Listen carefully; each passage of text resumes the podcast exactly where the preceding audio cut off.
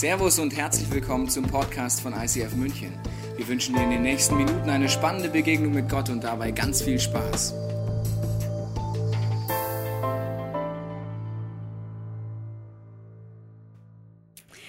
Ich hatte vor einigen Wochen ein Treffen, wo es um die Vorbereitung für diese Predigt heute hier geht. Und ich muss dir ganz ehrlich sagen, dass ich vor diesem Treffen überhaupt gar keine Lust auf dieses Meeting hatte. Der Grund war nämlich der, dass ich in dem Meeting sagen sollte, worüber ich heute predigen will. Und ich hatte absolut null Ideen, keine einzige. Aber da man sich vor sowas ja nicht drücken kann, bin ich trotzdem in das Meeting eingelaufen. Und dann hat, äh, wie zu erwarten war, mein Gegenüber mich gefragt, so Anna, über was willst du predigen? Ich so, ja, ähm, keine Ahnung, ich habe keine Idee. Ja, ja, hast du vielleicht in letzter Zeit einen Podcast gesehen, der dich irgendwie inspiriert hat? Ich so, nee, nee, ich habe zurzeit keine Zeit, Podcasts anzuschauen. Ja, okay. Hm, hast du ein gutes Buch gelesen? Ich, hm. und dann ist es mir eingefallen, wann habe ich eigentlich überhaupt das letzte Mal ein Buch gelesen? Ich kram also in meinem Gedächtnis und sage, ja, also so vor über einem halben Jahr habe ich mal irgendwas gelesen über die Kunst im Hier und Jetzt zu sein. Aber es ist schon ewig her. Ja, okay. Äh, dann hat er mir weiter Fragen gestellt, ob mich irgendwelche Themen gerade interessieren oder beschäftigen. Ich immer, nein, ich weiß nichts, mich interessiert's nicht, ich habe keinen Bock. Wie du dir vorstellen kannst, war dieses Meeting ziemlich unproduktiv und äh, wir sind so verblieben, dass ich gesagt habe, okay, ich werde mich nochmal hinsetzen, ich werde mir was überlegen und ein Thema finden und dann treffen wir uns nochmal. Was dieses Meeting aber in mir ausgelöst hat, ist, dass ich sehr nachdenklich geworden bin. Denn normalerweise, wenn man mich fragt, ob ich in letzter Zeit ein gutes Buch gelesen habe, dann kann ich dir mindestens drei sagen, die ich gut fand und wo ich absolut begeistert bin davon. Und normalerweise, wenn man mich fragt, welche Themen mich gerade beschäftigen, weiß ich auch mindestens drei super interessante Themen, über die man eine Predigt halten könnte. Wann habe ich eigentlich aufgehört, Bücher zu lesen? Wann bin ich eigentlich so unkreativ und desinteressiert geworden? Vor allem aber hat mich ein Satz beschäftigt, den mein Meetingpartner da mehr zufällig fallen hat lassen. Und zwar war das die Behauptung, dass jeder Mensch selbst bestimmen kann, wie glücklich er ist. Weil der Mensch ein aktiver Gestalter seines eigenen Lebens ist und nicht ein Opfer seiner Umstände. Er hat es ungefähr so gesagt, ähm, der Mensch gestaltet seine Umstände und nicht die Umstände den Menschen. Und ehrlich gesagt habe ich mich gefragt, ob das überhaupt stimmt. Ich fand das eine ziemlich krasse Aussage. Und ich fand sie vor allem deswegen so krass, weil wenn ich ehrlich bin, ich zu der Zeit ziemlich unzufrieden war. Gefühlt habe ich die ganze Zeit nur gearbeitet und wenn ich nicht gearbeitet habe, habe ich über die Arbeit nachgedacht. Ich hatte das Gefühl, dass ich meine Freunde kaum noch sehe. Ich wusste schon gar nicht mehr, wann ich das letzte Mal ein Buch gelesen habe oder sonst irgendwas gemacht habe, was mir Spaß gemacht hat. Mein Rücken hat mir ständig wehgetan. Ich war ständig müde und aus all diesem heraus war ich einfach sehr viel schlecht gelaunt und mein emotionaler Tank, mein emotionales Fass war eigentlich immer schon voll bis zum Anschlag, so dass die kleinste Kleinigkeit, wenn noch ein winziger Tropfen draufkam, mich völlig aus dem Konzept gebracht hat. Mit anderen Worten, ich war unglücklich. Vielleicht kennst du das auch, dass es manchmal Zeiten im Leben gibt, wo man einfach das Gefühl hat, dass nichts so richtig läuft. Und dann kommt jemand daher und erzählt mir, dass ich selbst bestimmen kann, wie glücklich ich bin. Im Umkehrschluss würde das ja heißen, dass ich für mein Unglück selbst verantwortlich bin. Und das fand ich schon fast unverschämt. Oder was heißt fast? Ich fand es unverschämt. Und deswegen habe ich, ich muss zugeben, mehr aus Trotz als aus Interesse das äh, Thema Glück gegoogelt. Und äh, ich bin dabei auf folgendes Zitat von Abraham Lincoln gestoßen. Äh, und das geht so, die meisten Menschen sind so glücklich, wie sie es sich selbst vorgenommen haben. Mist. Noch eine Person, die dasselbe behauptet. Ich habe mir irgendwann mal in meinem Leben angewöhnt, dass ich Behauptungen, von denen ich mir nicht sicher bin, ob die stimmen, mit der Bibel überprüfe. Ich bin überzeugt, dass in der Bibel einfach Gottes gute Ideen für dein und für mein Leben drinstehen. Und ich habe schon so oft erlebt, dass Gott mir was vorschlägt, wovon ich denke, das kann nicht funktionieren. Das kann einfach nicht stimmen. Und wenn ich es dann ausprobiere, stimmt es eben doch und es funktioniert einfach jedes Mal.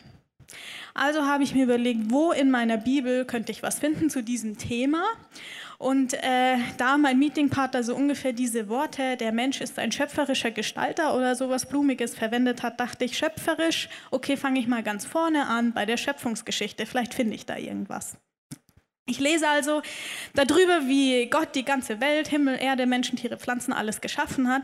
Und das Erste, was mir dabei auffällt, ist, dass wenn Gott all diese Sachen schafft, dass bei den meisten Dingen das einfach nur durch sein Wort geschieht.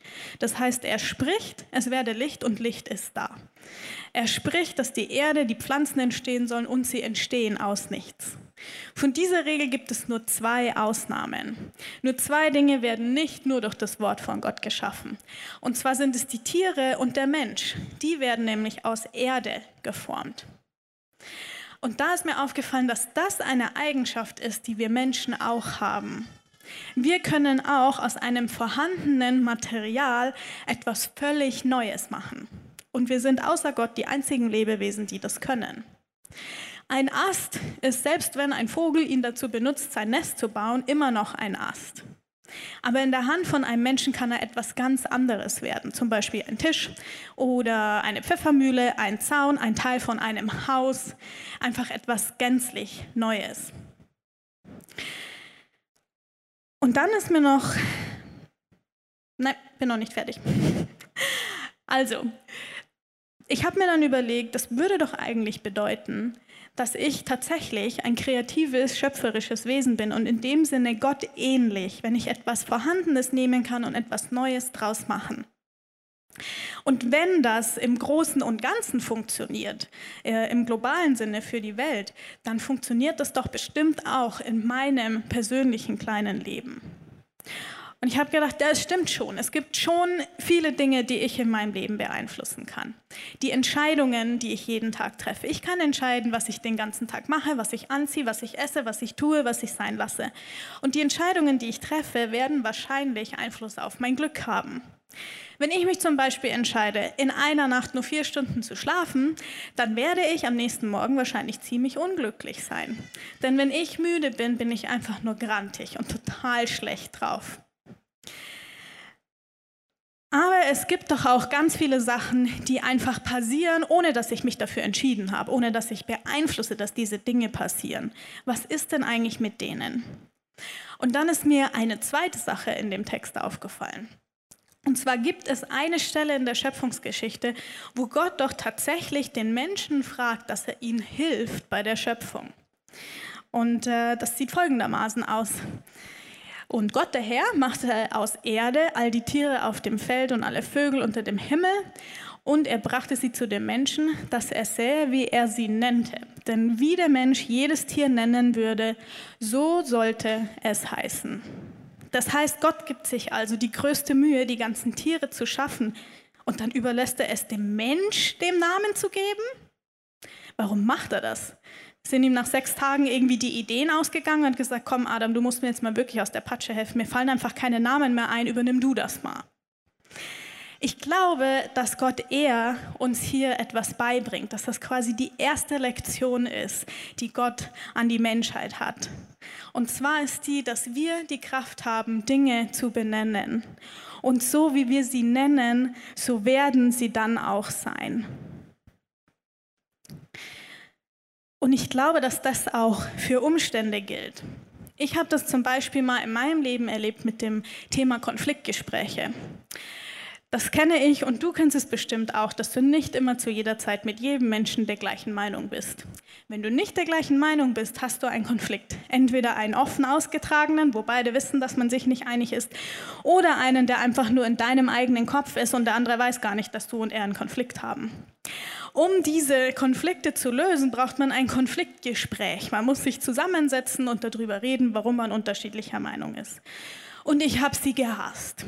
Ich habe sie vor mir hergeschoben, so lange wie ich nur konnte, weil ich sie als total unangenehm, als etwas Negatives angesehen habe. Ich dachte, sie sind ein Problem. Denn es könnte ja sein, dass in dem Gespräch wir uns nicht einig werden. Und dann haben wir einen offenen Konflikt, einen Streit. Und was denn dann? Irgendwann habe ich aber gemerkt, dass man diese Gespräche auch ganz anders sehen kann. Man kann sie auch als etwas Positives sehen, als eine Chance, als eine Chance, etwas loszuwerden, was mich und meine Beziehung zu der Person belastet und wieder einen echten Frieden herzustellen, der nicht nur einfach Dinge unter den Teppich kehren ist. Und seitdem gehe ich Konflikte viel offener und viel offensiver an, weil ich für mich diese Gespräche umdefiniert habe von einem Problem, von etwas Negativen zu etwas Positivem.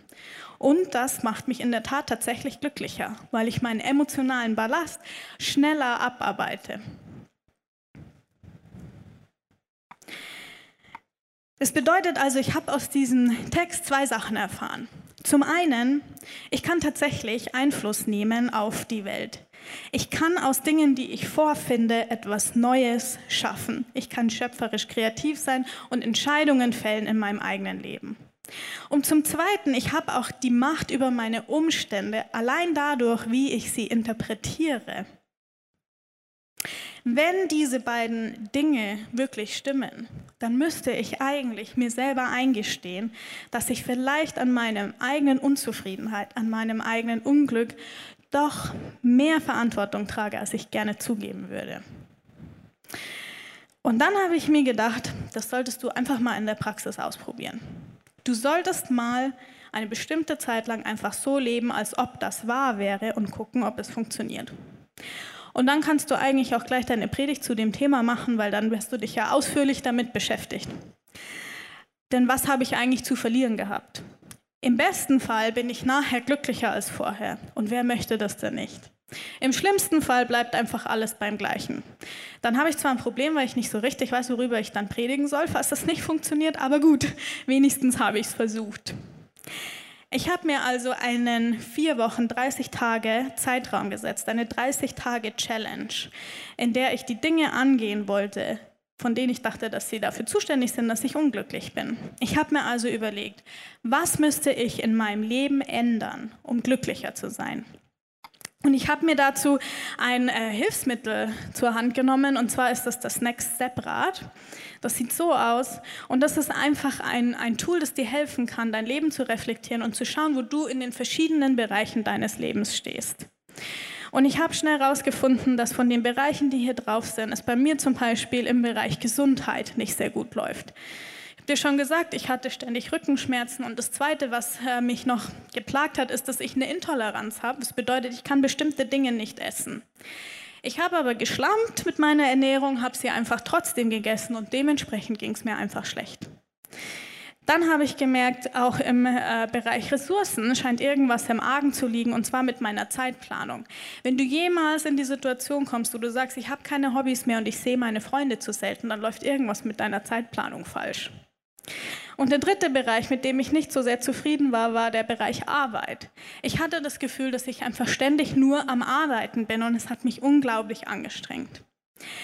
In diesem Bereich habe ich dann mal einen Reality-Check gemacht. Das geht zum Glück in dem Bereich ganz einfach. Ich habe nämlich meinen Stundenzettel rausgenommen und mal nachgerechnet, wie viel ich denn tatsächlich arbeite.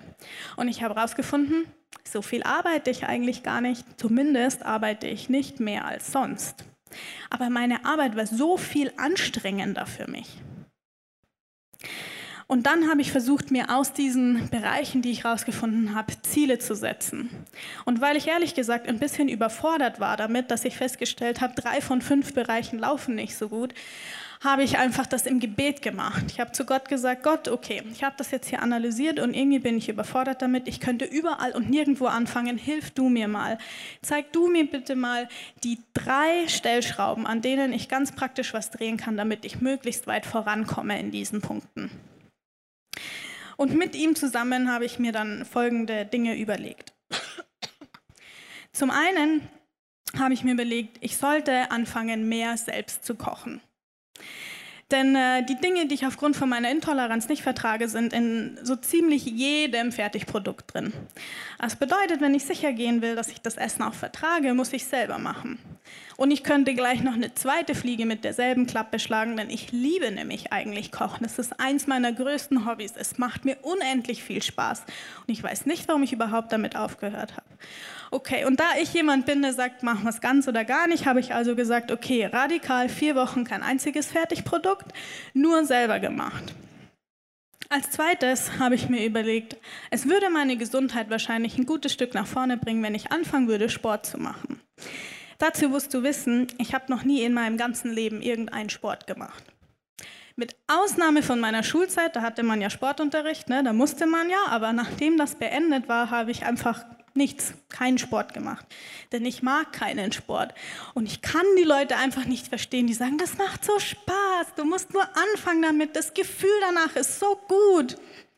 Das Gefühl nach einer Tasse Kaffee und einem Stück Schokolade ist auch gut, Leute. Okay, aber ich wusste, wenn ich meinem Rücken etwas Gutes tun will und schmerzfrei sein will, dann ist Sport der Weg dahin. Ich habe mir also vorgenommen, von jahrelang null Sport auf dreimal Sport in der Woche hochzugehen.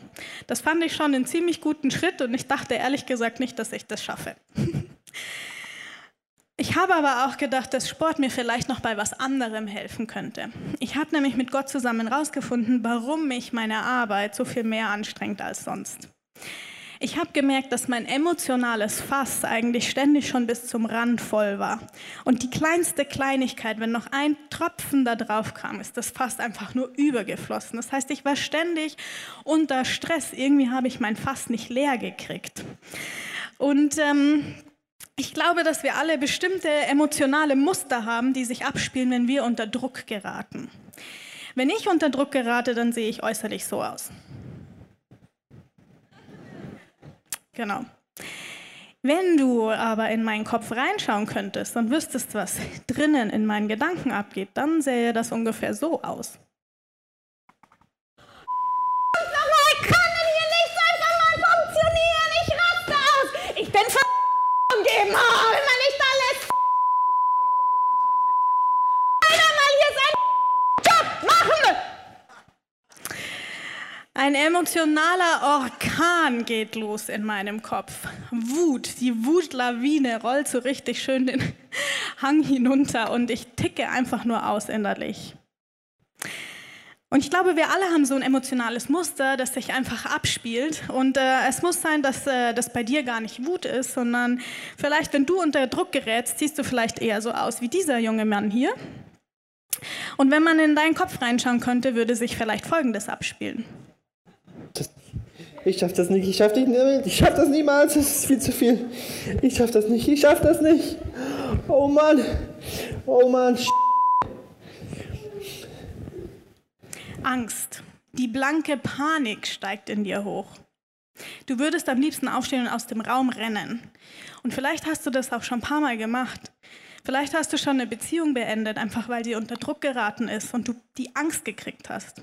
Vielleicht hast du dir einen neuen Job gesucht hast, aus Angst. Vielleicht ist auch nicht Angst dein Problem, sondern vielleicht ist dein emotionales Muster, was abläuft, wie bei dieser jungen Dame hier, bei der innerlich Folgendes abläuft. Ich habe doch sowas noch nie gemacht. Warum denn immer auf die Kleinen? Das, das müsste doch jemand machen, der da schon viel mehr Erfahrung hat. Ich kann das doch gar nicht. Das sind Opfergedanken. Immer ich. Immer auf die Kleinen. Wieso kann nicht mal jemand anders das Opfer sein? Sowas passiert, wenn Minderwert in deinem Herzen wohnt und dann durch Druck nach draußen kommt. Und ich verrate dir eins. Solche emotionalen Reaktionen zu haben, ist verdammt anstrengend. Es ist anstrengend, in deinem Kopf ständig wütend zu sein. Und das war der Grund, weshalb meine Arbeit mich mehr angestrengt hat als sonst, weil ich ständig durch jede Kleinigkeit in meinem Kopf diesen Orkan toben hatte. Und es kostet Kraft, den äh, da drin zu behalten und nicht nach außen zu explodieren. Also habe ich mir gedacht, ich müsste emotional ausgeglichener werden.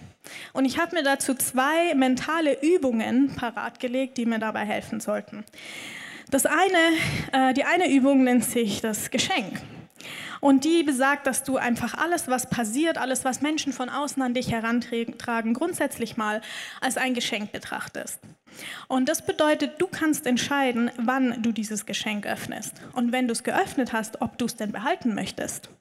Mir hat es zum Beispiel bei E-Mails ganz gut geholfen. Es kommt also eine E-Mail rein mit einem für mich bedrohlichen Inhalt. Ich lese die und dann kann ich sagen, okay, nicht jetzt. Ich setze sie auf ungelesen und sage, ich werde mich später mit dir befassen.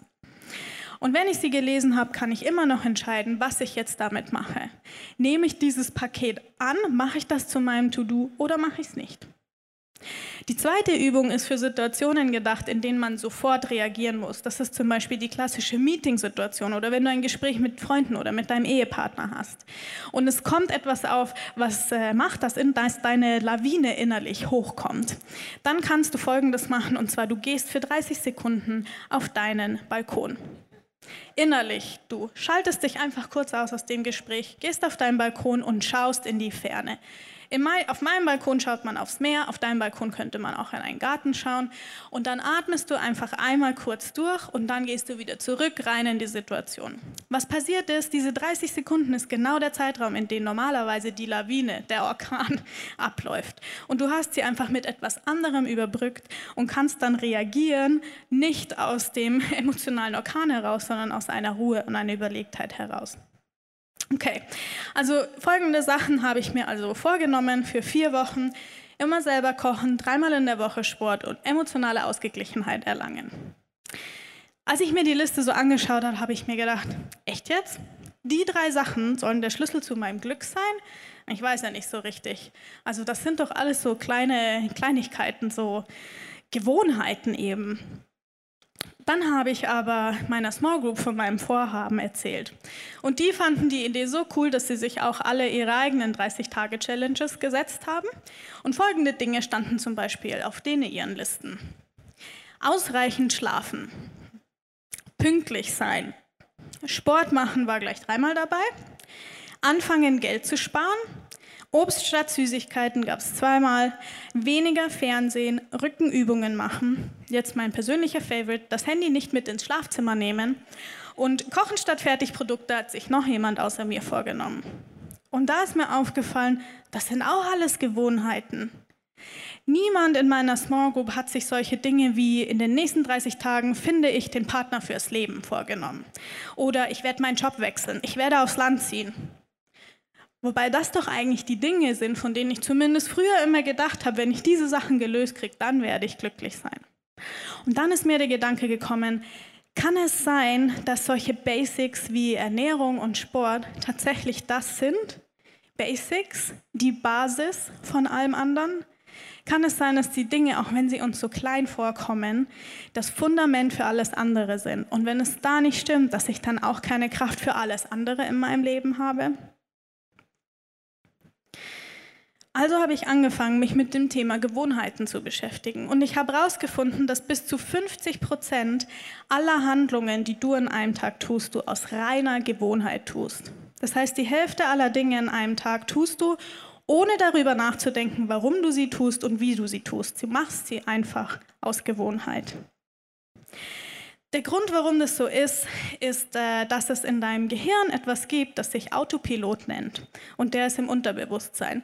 Es ist auch richtig gut, dass es den gibt, denn dein Gehirn wäre völlig damit überfordert, all die neuen Reize, die an jedem Tag auf es einprasseln, in gute Entscheidungen umzuformulieren, wenn es das bewusst machen müsste. Deswegen versucht unser Gehirn, die Komplexität der Welt zu reduzieren, indem es Gewohnheiten erschafft, indem es Dinge im Autopilot abspeichert abspeichert, die es dann immer auf dieselbe Art und Weise tut. Der Autopilot ist der Grund, warum du gleichzeitig Autofahren, ein hochkomplexer Vorgang kannst, und dich mit jemandem unterhalten. Machen wir einen kleinen Versuch dazu. Falt mal deine Hände zusammen, so wie manche Leute das zum Gebet tun. So, du wirst jetzt eine Hand oben haben von beiden. Und ich verrate dir jetzt, dass du immer, wenn du die Hände zusammenfaltest, diese selbe Hand oben hast. Mach mal andersrum, mach mal die andere Hand nach oben. Sau komisches Gefühl, oder? Ist total ungewohnt, das ist richtig unangenehm. Manche Leute, für manche Leute ist das so unangenehm, dass sie es fast nicht aushalten können, die Hände zusammenzulassen. Also du darfst sie wieder auseinandernehmen. Dabei hast du nur die andere Hand nach oben getan. Das ist so, weil dein Autopilot irgendwann mal abgespeichert hat, um die Komplexität dieser Bewegung zu reduzieren, dass du immer die rechte oder die linke Hand oben hast.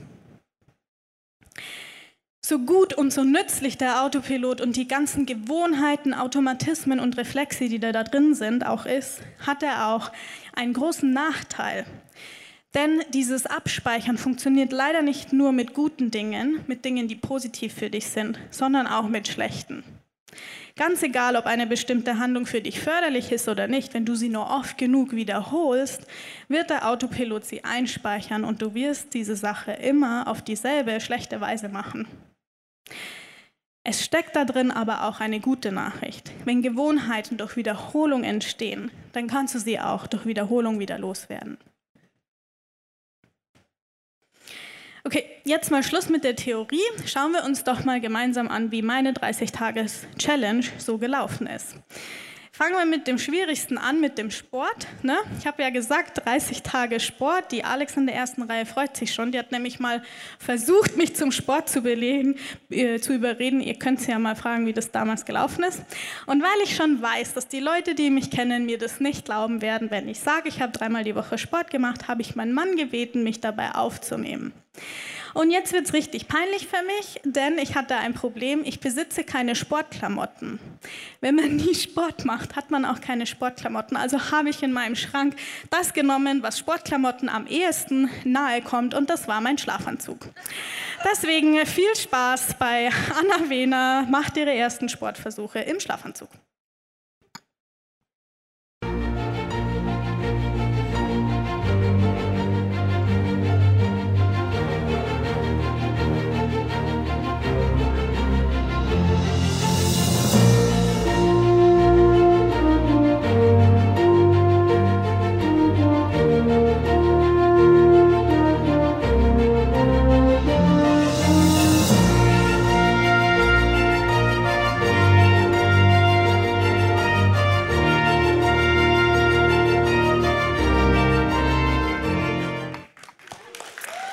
Danke, danke. Was jetzt hier einigermaßen gut ausschaut und eigentlich auch nur deswegen, weil jemand es gut mit mir gemeint hat und so eine heroische Musik darunter gelegt hat, hat in Wirklichkeit so ausgesehen, dass ich so langsam gejoggt bin, dass mein Mann mit schnellen Schritten nebenher gehen konnte. Ja, vier Wochen hatte ich Zeit. In drei von vier Wochen habe ich es geschafft, tatsächlich dreimal Sport zu machen. In einer Woche habe ich es leider nur einmal geschafft. Dann habe ich mir ja vorgenommen, mein Essen immer selbst zu kochen und auch hier ein kleines Home-Video aus dem Hause Wiener.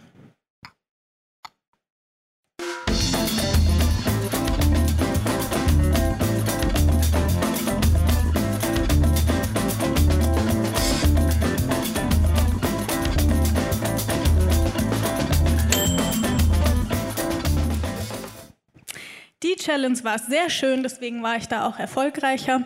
Ich habe es an 26 von 30 Tagen geschafft. An vier Tagen habe ich es nicht geschafft. Das waren die vier Tage, wo ich auf der ICF Conference in Zürich war. Jetzt sagst du vielleicht, ja, okay, das ist eine gute Ausrede. Aber eine Kollegin von mir hat es tatsächlich geschafft, für die vier Tage komplettes Essen selber mitzubringen, hat morgens gekocht, damit sie den ganzen Tag was hatte.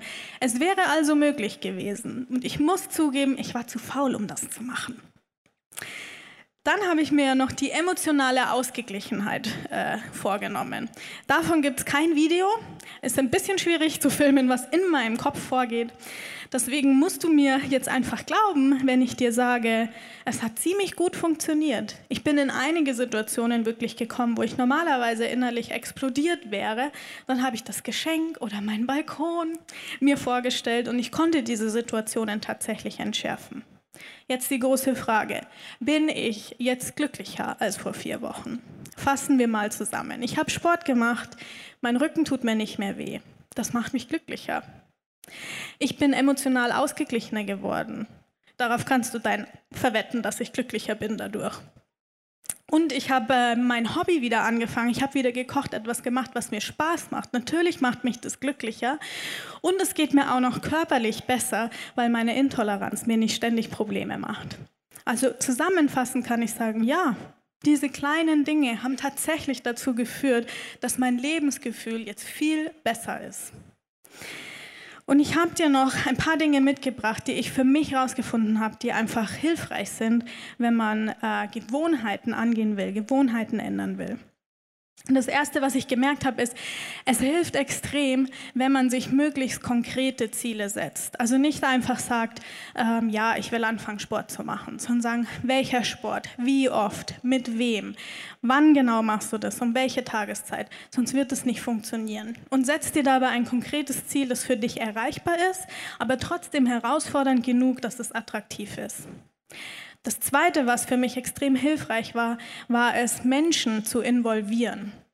Ähm, ich habe das zum Beispiel ja mit meiner Small Group gemacht und die Tatsache, dass die gesagt haben, wir machen auch mit, wir machen auch eine eigene 30-Tage-Challenge, hat mich extrem motiviert. Und immer wenn ich ja, Muskelkater hatte vom Sport und demotiviert war und nicht wusste, wieso ich das eigentlich mache, habe ich in unsere WhatsApp-Gruppe geschrieben und die Mädels haben mich ermutigt, dran zu bleiben. Auch meinen Mann habe ich involviert. Das äh, war ganz praktisch. Ich habe nämlich gesagt, Schatz, du bist deine Sportskanone, ich habe keine Ahnung von irgendwas. Es ist deine Aufgabe, in den nächsten 30 Tagen dafür zu sorgen, dass ich dreimal pro Woche Sport mache. Denk dir irgendwas aus, ich mache alles, was du sagst. Ich probiere die Sachen aus, die du für gut hältst, mach einen Trainingsplan mit mir und sorg dafür, tritt mir in den Hintern, dass ich das auch wirklich mache. Das hat er gemacht und ich sage euch eins, hatte ziemlich Spaß dabei. Das Dritte, was mir geholfen hat, ist fokussiert zu bleiben. Und zwar nicht auf die Dinge, die ich sein lassen will, sondern auf die Dinge, die ich anfangen will. Denn ich will ein Leben ohne Rückenschmerzen haben. Ich will emotional ausgeglichen sein. Ich will Hobbys haben und meine Freunde oft genug sehen. Das heißt, fokussiere dich auf das Gute. Das ist auch ein Tipp, den du auch in der Bibel findest. Im Römerbrief steht da, Lass dich nicht vom Bösen besiegen, sondern besiege Böses mit Gutem. Fokussiere dich also auf das Gute, womit du dein Leben füllen willst, statt auf das Negative, was du loshaben willst. Und das Letzte, was mir geholfen hat, war der Punkt, einfach dran zu bleiben. Es gibt eine psychologische Regel, die sagt, wenn du etwas sechs Wochen lang durchziehst, dann wird es zu einer neuen Gewohnheit werden und du wirst danach viel weniger Kraft und Energie brauchen, um es weiterzumachen. Ich habe jetzt schon vier Wochen hinter mir und ich muss mich an dieser Stelle ganz herzlich bei euch bedanken.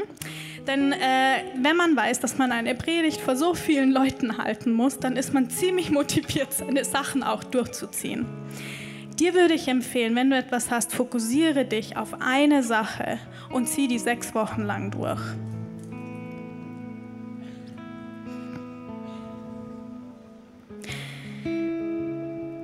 Kann sein, dass uns Gewohnheiten manchmal, wie das bei mir auch am Anfang war, wie diese kleinen, kleinen Kieselsteinchen vorkommen, die doch gar nicht so wichtig sind.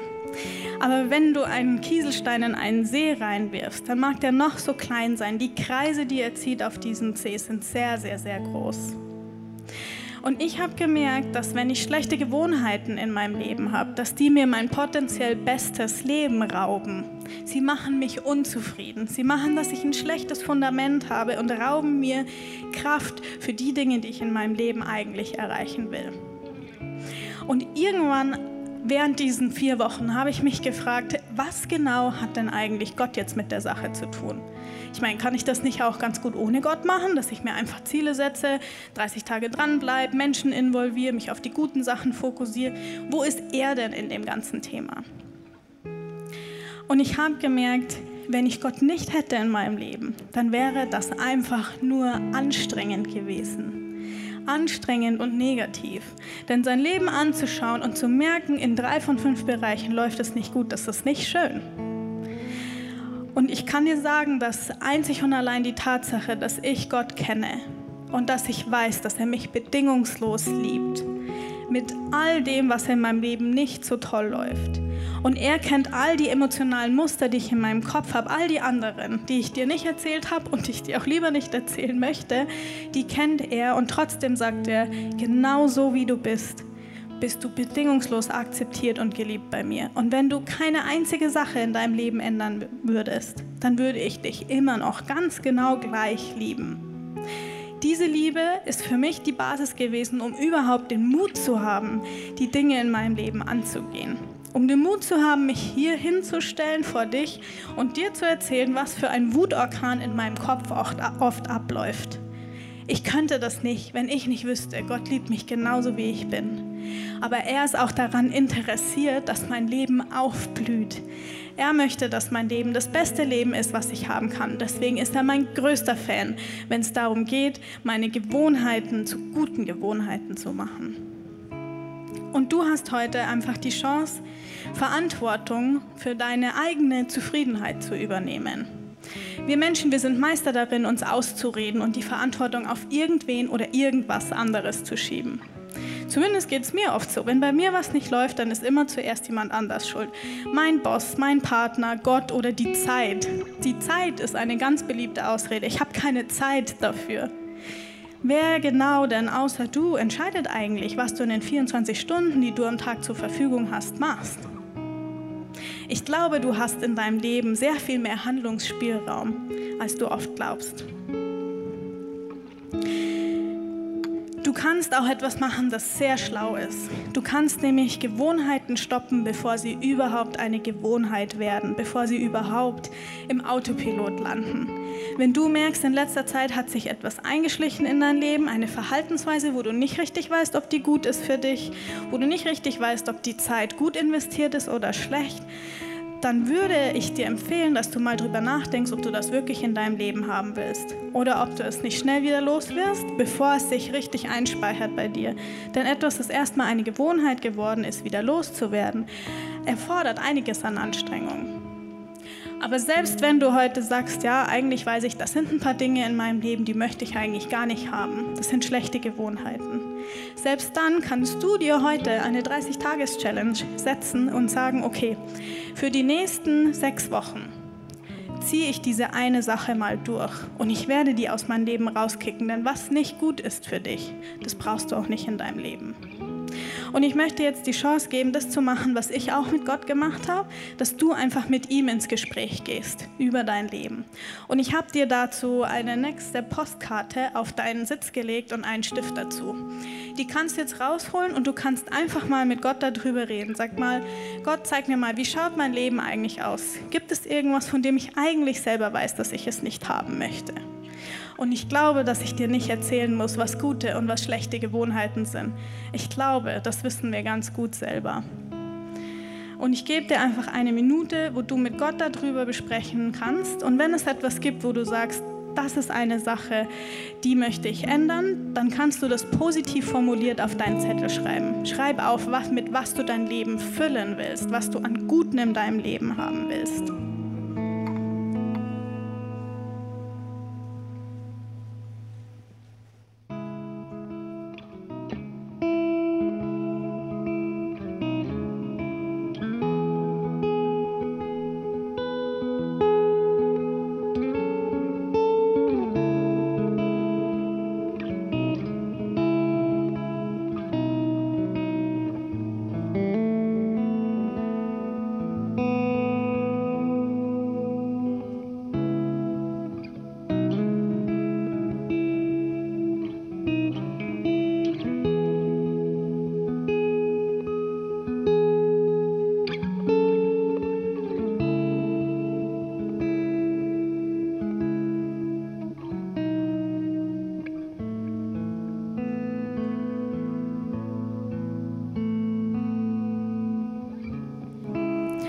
Jesus, ich danke dir, dass du ein Gott bist, der bedingungslose Liebe für mich hat.